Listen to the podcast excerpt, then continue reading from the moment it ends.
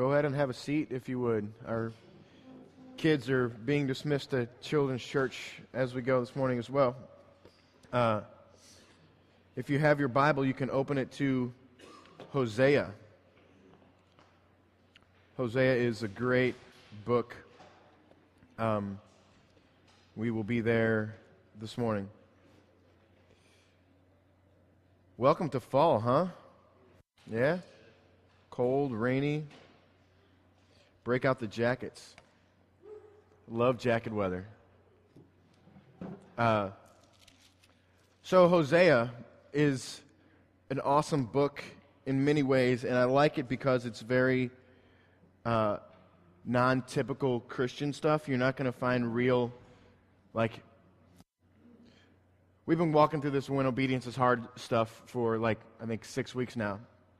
And when I talked about uh, Moses, I, I, talked about we, we have this, this pretty picture of Moses walking down a mountain with, uh, with, with the Ten Commandments, and, but ultimately Moses is, is a murderer. And then the Noah story, we talked about the Noah story, and we think that, you know, we have these pretty pictures of, of arks and uh, sweet animals, but what happened was God killed every human being on the planet in that story. And so we, we kind of give the, the sense of like a, a sweet little Bible school story on these things. But Hosea, you, you really can't do that too, because ultimately what Hosea is about is God comes to Hosea and says, There are, uh, there are a bunch of people that are ignoring me, giving idols that are going on in this world, and here's what I want you to do I want you to go marry a prostitute, and I want you to. Uh, proclaim to the world that they are acting just like this prostitute. And then I'm going to allow this prostitute to get pregnant by the men who pay to have sex with her. And uh, I want you to raise those children as your own, and I want you to name them uh, really, really awful names. And we'll get to those names in just a second. But uh, imagine walking into a Christian bookstore and, and seeing that story. We're going to tell the story today of a man who married a prostitute, and uh, he was he was the pastor of the world at this point. And or imagine like today, like some uh, some really famous. Imagine uh, a, a, single man. Imagine John Piper is single, and he walks into uh, the the middle of the red light district in downtown Minneapolis, and and he picks out a prostitute and he marries her. Imagine the grief that John Piper's going to get for that. And then imagine all these children being raised up in his home. It's just, it's, it's crazy. And I want to get our minds past the, I, I want to shock us with what's happening. What, this is a, a very shocking thing. If, if a man of God were to marry a prostitute today, he would probably lose his church. He would probably like, what are you doing? We, we, we couldn't ever think that it was from God that he was out there marrying a prostitute or, or even having a, a relationship with a prostitute. We would probably accuse him of, of you probably got her pregnant in, in some back alley thing, and, and, you, we, and so it would just be ugly. But here, I want to shock us and understand that this is, this is what's happening. God's chosen man, Hosea, has married a prostitute to, to proclaim a very difficult message to the people.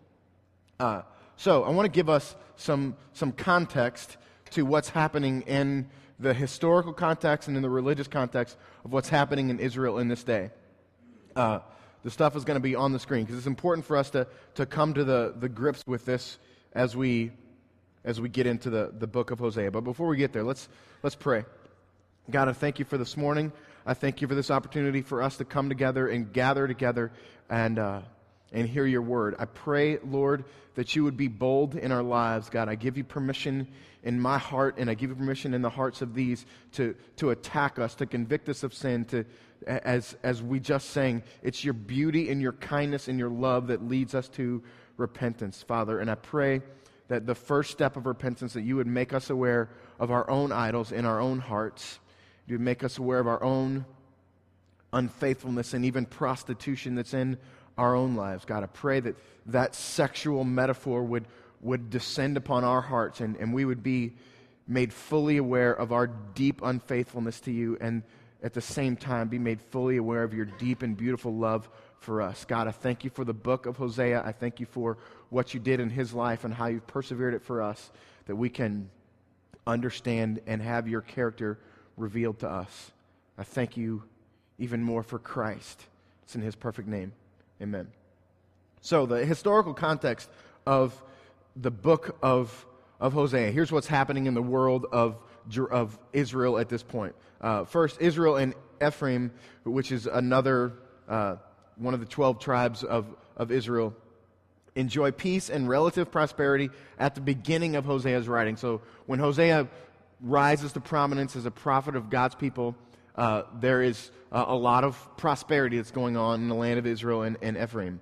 And then King Jeroboam II dies. He was the guy who was good, a good king, and did lots of really good things and uh, followed the will of the Lord, and he died. And then six kings rule in rapid succession until the kingdom was overthrown by Assyria in 722 BC. So there's great prosperity, and then six different kings rule over a very short period of time. And the reason that th- there are six kings that, that rule is there are assassinations, there are power plays, and just dysfunction of all kinds. So when one, Jeroboam dies and another king comes up, and there's already kings or other kings to be uh, planning their, their plots and, and planning their, to, to plot seeds of dysfunction to, and murders and assassinations and, and overthrowing that government. So this happens over and over and over again. There's no political stability at all. And the only thing that is present is dysfunction that's there. Uh, Hosea 8 4 says, They made kings, but not through me. They set up princes, but I knew it not. With their silver and gold, they made idols for their own destruction. Ultimately, they, they don't worry so much about what's happening, what God wants for them. They want what they want for themselves. And so they set up their own kings, they set up their own power plays. It's all very uh, self important, it's all very self centered, it's all very self focused. Next point Israel perceives themselves to be dependent upon Assyria, a neighboring country, during this time and get kings in and out of trouble based on paying tribute to Assyria. Let me explain what that means. Ultimately, Israel and the kings with that those six kings that came after Jeroboam II, they get themselves in and out of trouble based on how much money and how much respect they pay to Assyria. So they see they're seeing Assyria is their god. They're seeing Assyria as the one that provides for them. We can see the, the obvious flaw in that. Verse 7 uh, chapter 7, verse 10 of Hosea. The pride of Israel testifies to his face, yet they do not return to the Lord their God, nor seek him for all this. Ephraim is like a dove, silly and without sense, calling to Egypt, going to Assyria. I, don't want to pass up what Hosea just said. He, the people that he's, he's speaking to, he just called them silly and without sense. That's a. Imagine you are a, a person living in Ephraim and, and you see, wait a second, my pastor, the prophet of God, just called me silly and without sense. It's, it's going to get worse here in a second. The next historical context God uses Assyria in this time as his rod of punishment that they eventually will overthrow Israel. In the midst, I'm going to talk not much about disobedience today, but a lot about obedience but I want to understand, I want to make this very clear. God does punish disobedience. God does punish disobedience. And, and this sort of Reformed theological church and, and how we talk about we can do nothing to gain or, or, or lose our salvation, and, and God has, has done all this, and we have done nothing as, as a part of our salvation, the Ephesians 2 8 and 9 stuff, uh, is, is truth but we can error very quickly and very easily to understand that for some reason God doesn't punish our disobedience. Let me be very clear God does punish disobedience, and it happens in the book of Hosea, verses 10 and 6. 10, verse 6. The thing shall be carried to Assyria as a tribute to the great king. Ephraim will be put to shame, and Israel will be ashamed of his idol. Samaria's king shall perish like a twig on the face of the waters. Ultimately, what's happening is there is the destruction of Israel, and they are overthrown and taken over. The kingdom is no longer because Assyria comes and takes it over. Now, transition just a second. Uh, we're moving through this really quick because I want to get to the, the ultimate part of what I want to talk about uh, the religious context of what's happening here. Um, Baal is a god that the Assyrians worship, and as a result, because of, of the the need and the perceived need, the perceived that Assyria is, is helping us, keeping us alive, keeping us, we're, we're paying tribute to Assyria, and they're not going to attack us, they're going to keep us safe. Because of that, their gods are seeping into the religion of the Israelites. So there's, there's God, Jehovah, and there's the, the small g God, Baal. And Baal actually means the master husband. So they are worshiping the person that they are calling the master husband. And Baal is a god whose actions are very sexual in nature. There's, there's a lot of sexuality that's in the, the following and worship of Baal physical and metaphorical and spiritual. And it's, which is probably why God chose Hosea to go and, and prophet to these people, to speak to these people with in a very sexual context. Because if you're going to follow Baal, here's I'm going to show you immorality for, for sexuality. So, Baal is a god whose actions are very sexual in nature.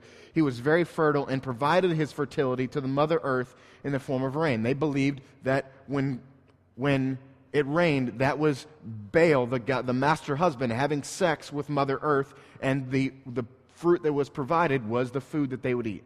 All right? Very specific stuff they're talking about. The, the third thing Baal's temple ritual acts included physical sexual acts with prostitutes and spiritual adultery, bowing down to lesser gods under Baal. So here, I don't, I don't want us to be unclear about what's happening. The Israelites, because of their connection with Assyria, have begun to worship their god Baal and their God Baal, part of, of the worship process for us to come and gather and worship Jehovah, worship Christ, as we come and we sing songs and we partake of communion and, and we give back. These are all forms of worship for us. For them, Israel, in this context, by worshiping Baal, their forms of worship were to go to the temple, find a prostitute, pay her, have sex with her in that temple, and, and that was worship for them. And these are the Israelites. This is what they are doing. This is the, how they're chasing after the gods of this earth. And, and I hope that that kind of, oh my gosh, I can't believe that would happen. That was, that was happening in the temples of Jehovah God. Crazy stuff. And these people are syncretistic, which means they worship both Baal and Yahweh at the same time. I want to spend just a, a couple of minutes talking about syncretism, and then I want to make, us, make for us three points about uh, obedience. First, syncretism is this is a, a dictionary definition syncretism, the attempted reconciliation or union of different or opposing principles, practices, or parties, as in philosophy or religion. So it's we're gonna we're gonna take the worship of Jehovah and marry it with the worship of Baal, and that's called syncretism. And it's important for us to, to it's, it's obvious for us to see that in this context in Hosea, but I want to spend the rest of our time this morning thinking about how it's obvious for us to look into our lives and see how we can be very easily syncretistic. While we don't come to church and hire prostitutes and have sex with them in churches, we do very similar things, metaphorically speaking. But here, it's religious adultery. a commentator that I, that I got to read this week is a guy named Gary Smith. I'll quote him again. He says this The syncretism of Israel's ancient faith was so complete that the people deceived themselves into thinking that everything was fine. Let that sit in your brain for a second. The syncretism of Israel's ancient faith was so complete that they deceived themselves into thinking that everything was fine. It's fine to go into the temple of the Lord and have sex with a prostitute. The syncretism was so complete they didn't even notice it. They didn't even notice their sin. They didn't even notice their folly. They didn't even notice their, their immorality. And for us, if we're sitting in, in this room today, and as I, I sat and studied this week, apply this to us. If, if we don't see syncretism seeking it, seeping into our lives, maybe it's because we're so deep in the heart of it. We're going to spend a lot of time this morning thinking through this. Um, the, the leadership here is, of, of Israel is self serving. There's sexual perversion. There's idols everywhere idols of sex, idols of safety, idols of, of provision. God is going to provide for us, and here's how He's going to do it. We're going to seek Assyria to be our provider. We, we need to be provided sexually, so we're going to hire prostitutes to do it. So Hosea then attacks here. So I, I want us to spend less time this morning thinking about them in the book of Hosea and more time thinking about us in 2010. I want us to ask this question of ourselves What areas of my life have I become this harlot? Hosea is going to call the, the people of Israel harlots, and he's going to call them uh, they're, people living in whoredom. He's going to use really difficult, intense language. Where, what areas in my life have I become unknowingly syncretistic? And as we do, I pray that God will bring us awareness of our own sin and awareness of, of our acceptance despite our sin, and we can have be led to repentance by the kindness and love and beauty of our God. So, turn to Hosea chapter 1, and we're going to read from Hosea chapter 1, the first nine verses. when the Lord God spoke through Hosea, the Lord said to Hosea, Go and take for, your, for yourself a wife of whoredom and have children of whoredom. Don't miss that. That, what, that phrase, having children of whoredom, means the, the people that pay to have sex with your wife, you're going to raise their children. For the land commits great whoredom by forsaking the Lord. When I, I just want to want to pause for just a second and, and think about what God just said to you through the mouth of Hosea when we chase after provision of our own, when we chase after protection of our own, we chase after joy and, and peace and, and things that we chase after outside of the provision of God, God perceives that to be whoredom. God just called you a whore. This is not Christian bookstore stuff. The land commits great whoredom by forsaking the Lord. So he went and took Gomer, the daughter of Diblaim, and she conceived and bore him a son. And the Lord said to him, Call his name Jezreel, for in just a little while I will punish the house of Jehu for the blood of Jezreel, and I will put an end to the kingdom of the house of Israel. I will put an end to the kingdom of the house of Israel. Verse 5 And on that day I will break the bow of Israel in the valley of Jezreel. She conceived again and bore a daughter from a, a John. And the Lord said to him, Call her name No Mercy, for I will no longer have mercy on the house of Israel and forgive them at all. God just said, Hosea, you're going to have a child because some guy had sex with your wife and he's going to have a, she's going to have a daughter, and I want you to name her No Mercy. I, I hope the, the intensity of of what's happening here is not being lost. Verse 7 But I will have mercy on the house of Judah and will save them by the Lord their God. I will not save them by the bow or by the sword or by war or by horses or horsemen. Verse 8 When she had weaned no mercy, her daughter, she conceived and bore a son. And the Lord said, You shall call his name not my people. There are some weird names in the Bible, but imagine you having children called no mercy and not my people as constant reminders of your whoredom. For you are not my people, and I am not your God.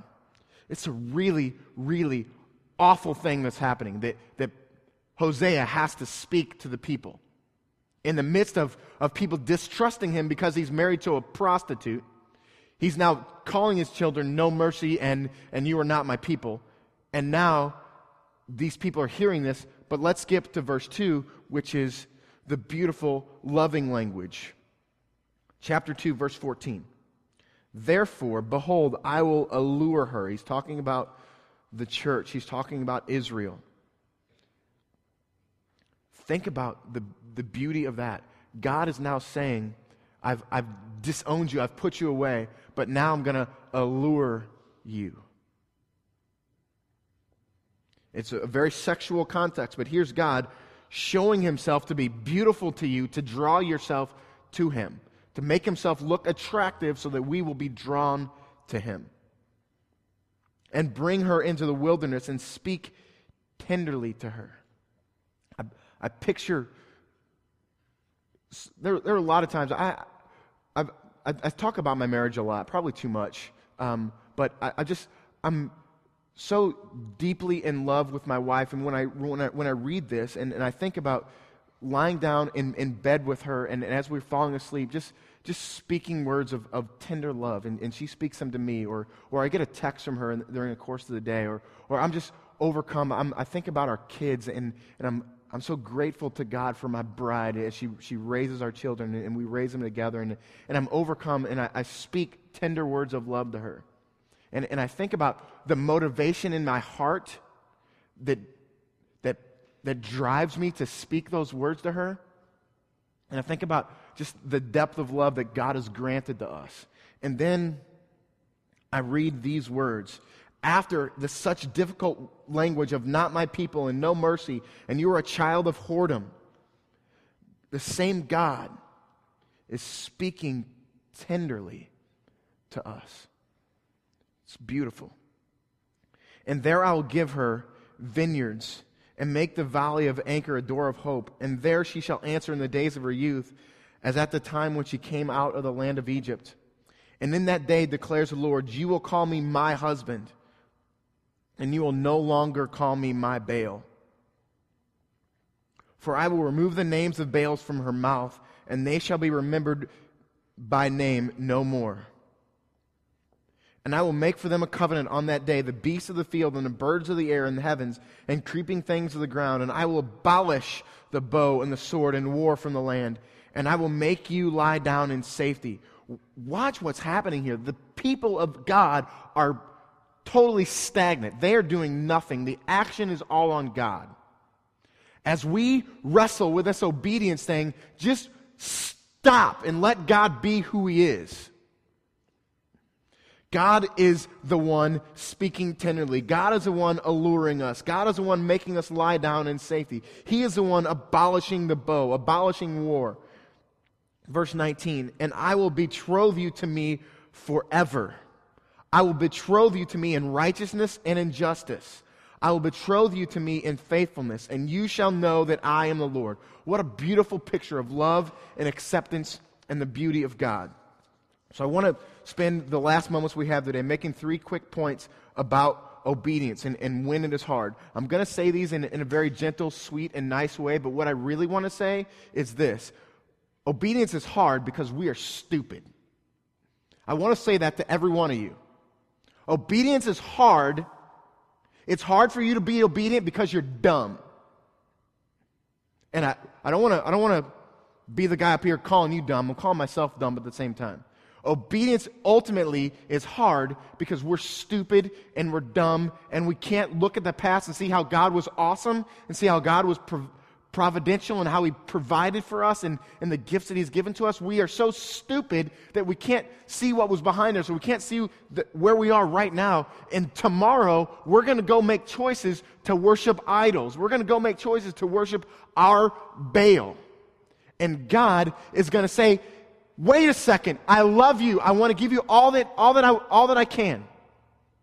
So, that's the hard way to say it. Here's the, the nice way to say it. Obedience is hard because we don't understand the depth of the love of God. Obedience is hard because we don't understand God's love. The introduction to the ESV Bible for the book of Hosea says this The book shows the depth of God's love for his people that tolerates no rivals. When we see that, God's love is so deep that it tolerates no rivals. It doesn't make much sense to us, but I, I want you to, to hear this one statement. The most loving thing that God can do for you is to command unwavering fidelity.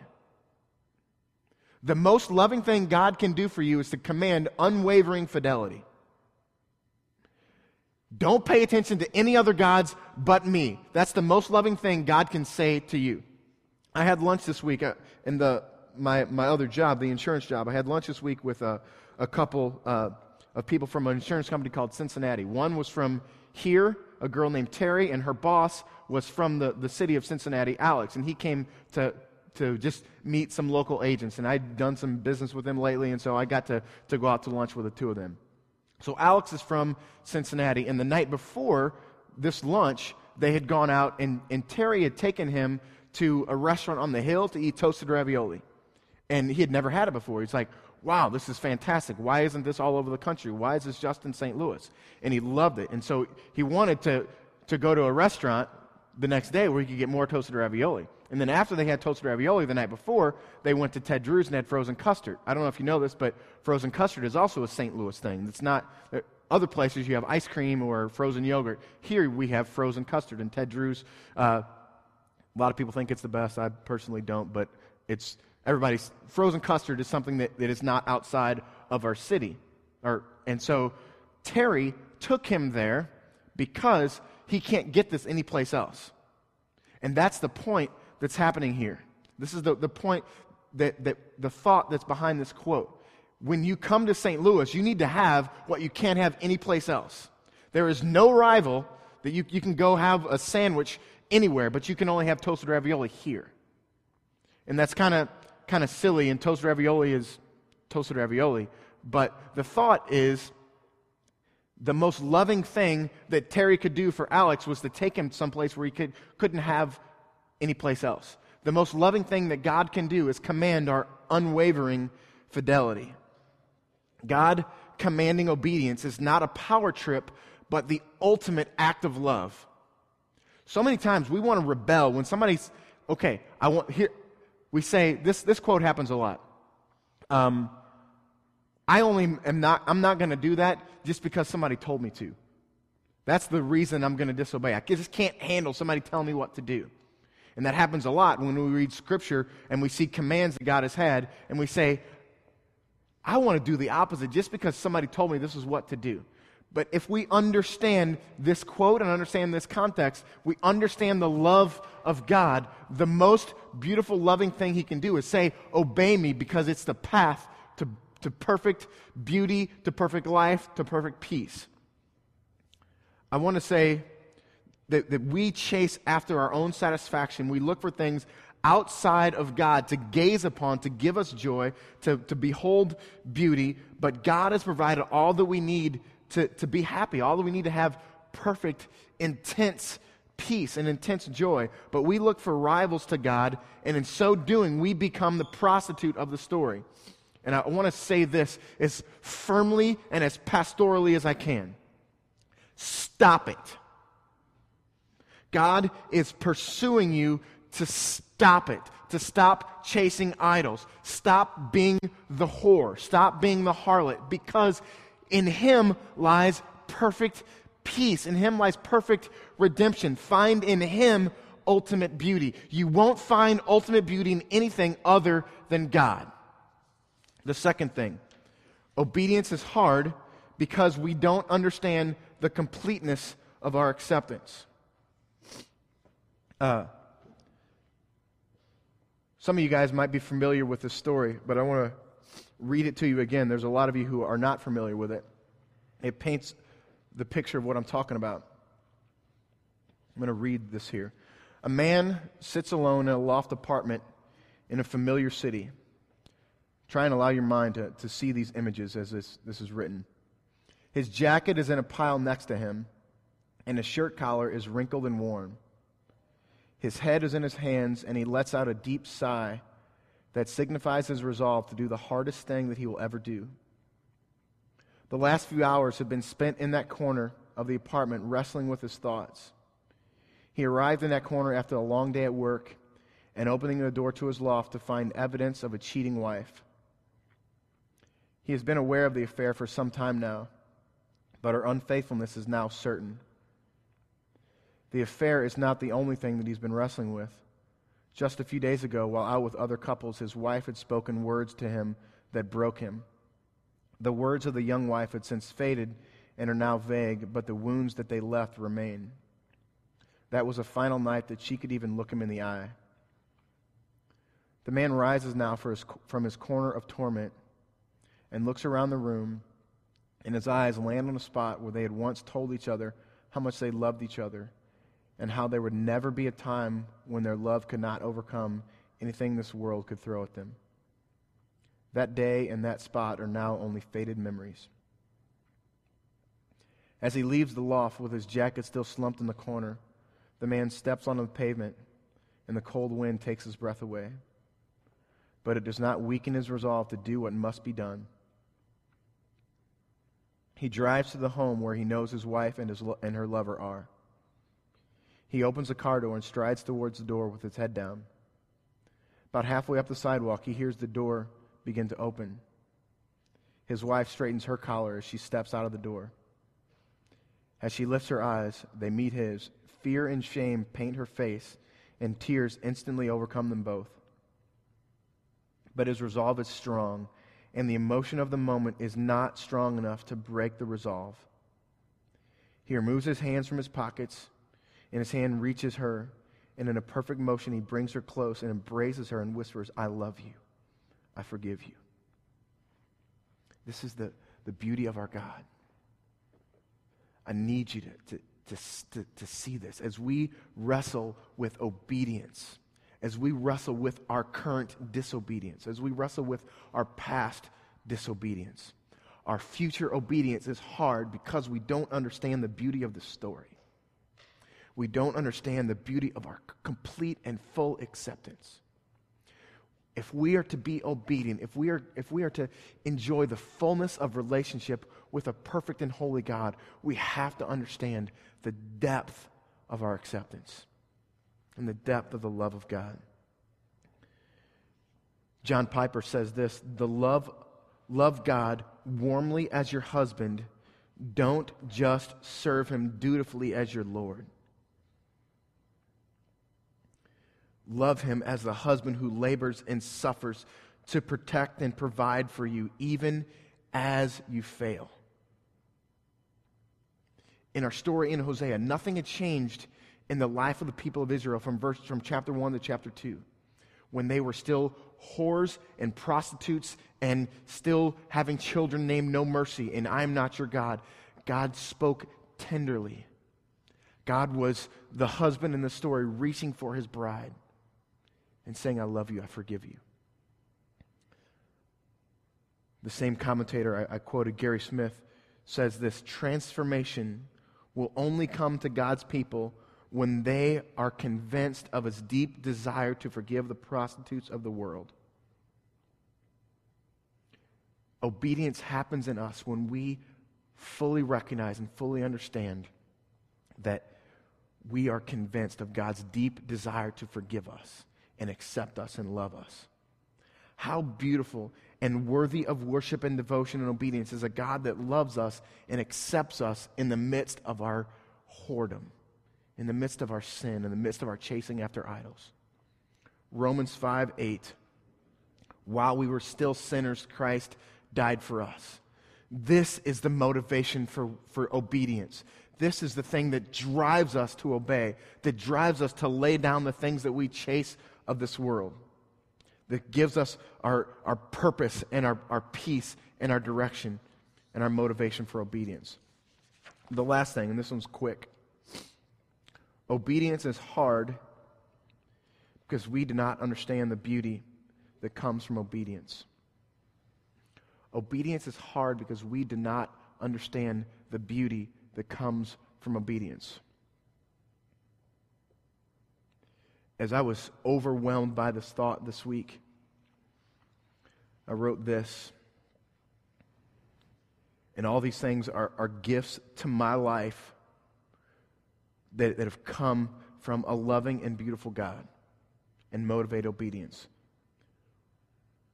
When I come home from work and I hold and tickle Mia and she giggles, it's, it's sweet. It's sweeter when I see her as a beautiful gift from God. When I watch Cooper and Hannah play soccer, it's sweeter when I see them as gifts from a beautiful God. When I hear of Brianna serving homeless people, it's sweeter when I see her as a beautiful gift of God. When I go to work for my dad and I receive provision so that my family can eat, it's sweeter when I see that as a beautiful gift from God.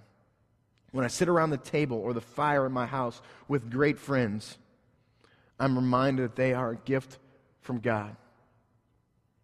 When we eat in one another's homes and laugh together and do life together and hurt with each other and cry together, it's more beautiful when we see them as beautiful gifts from God. When I walk through hard times with one of you, when we carry one another's burdens, I'm reminded that we are all gifts from God. When I kiss my bride and hold her hand as we fall asleep, I breathe in deep the beauty of God. When we all stand together in just a, a few seconds and worship and sing songs proclaiming worship to our God, when we partake of communion, when we give back to God, when we pray with each other, we are utilizing the gifts of God. And when we trace them back to Him, we understand the beauty that comes from God, and that motivates our obedience. And we rest and breathe in deep the greatness and the glory of this beautiful and perfect God who wants to bless you with Himself, who wants to bless you with these things like your children and your friends and your church and opportunities to worship Him. He wants to give those things to you. Now we get a chance every day to respond to Him in worship. Let's pray. God, I, I stand before you, fully aware of my unworthiness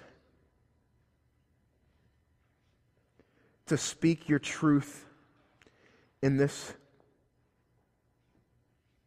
in this room, God. I am the harlot.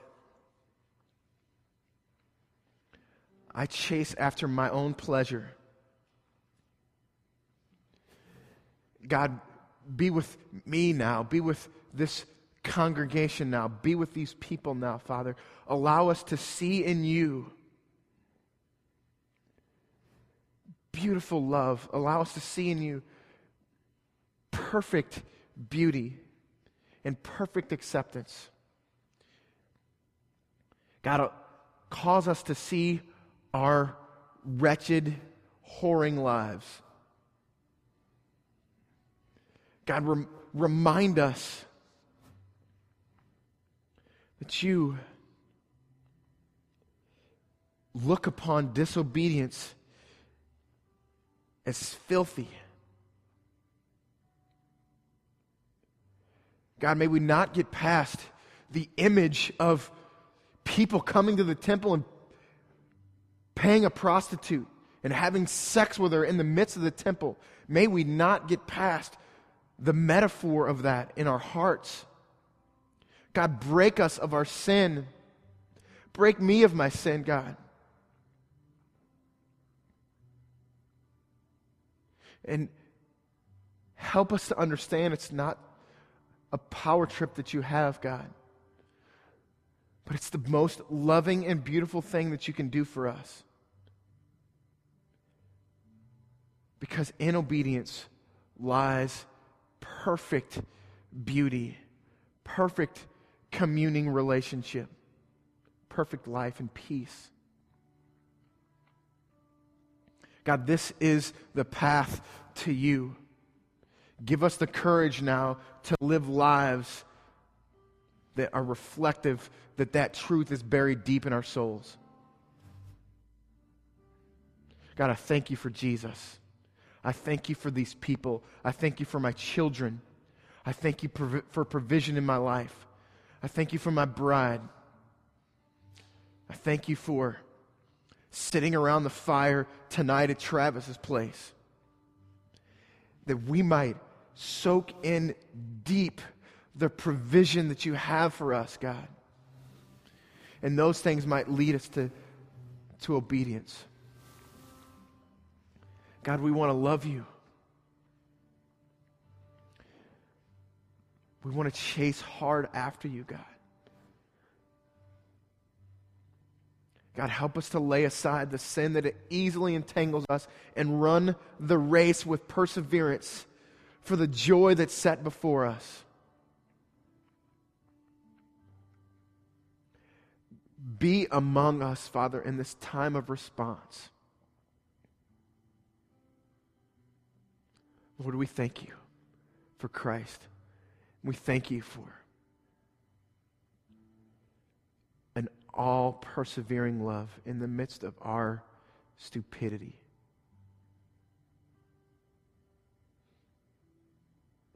God, we love you. Help us to give our lives to you. In Christ's name, amen.